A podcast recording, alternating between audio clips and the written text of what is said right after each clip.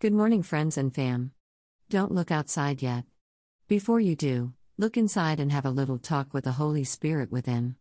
Outside there is snow, wind, rain, dreariness, and darkness around this time of year, but inside there is light, encouragement, joy, peace, love, and a myriad of miracles. Grab one and give the Lord some praise. Deu 328 But charge Joshua, and encourage him, and strengthen him, for he shall go over before this people, and he shall cause them to inherit the land which thou shalt see.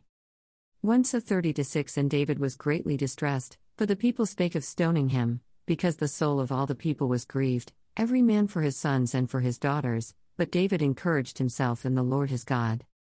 2 ch 31 to 4 Moreover, he commanded the people that dwelt in Jerusalem to give the portion of the priests and the Levites, that they might be encouraged in the law of the Lord. Josiah keeps the Passover. 2 ch 35 1 Moreover, Josiah kept a Passover unto the Lord in Jerusalem, and they killed the Passover on the fourteenth day of the first month. 2 ch 35 2 And he set the priests in their charges, and encouraged them to the service of the house of the Lord. Isa 41 7 So the carpenter encouraged the goldsmith, and he that smootheth with the hammer him that smote the anvil, saying, It is ready for the soldering, and he fastened it with nails, that it should not be moved.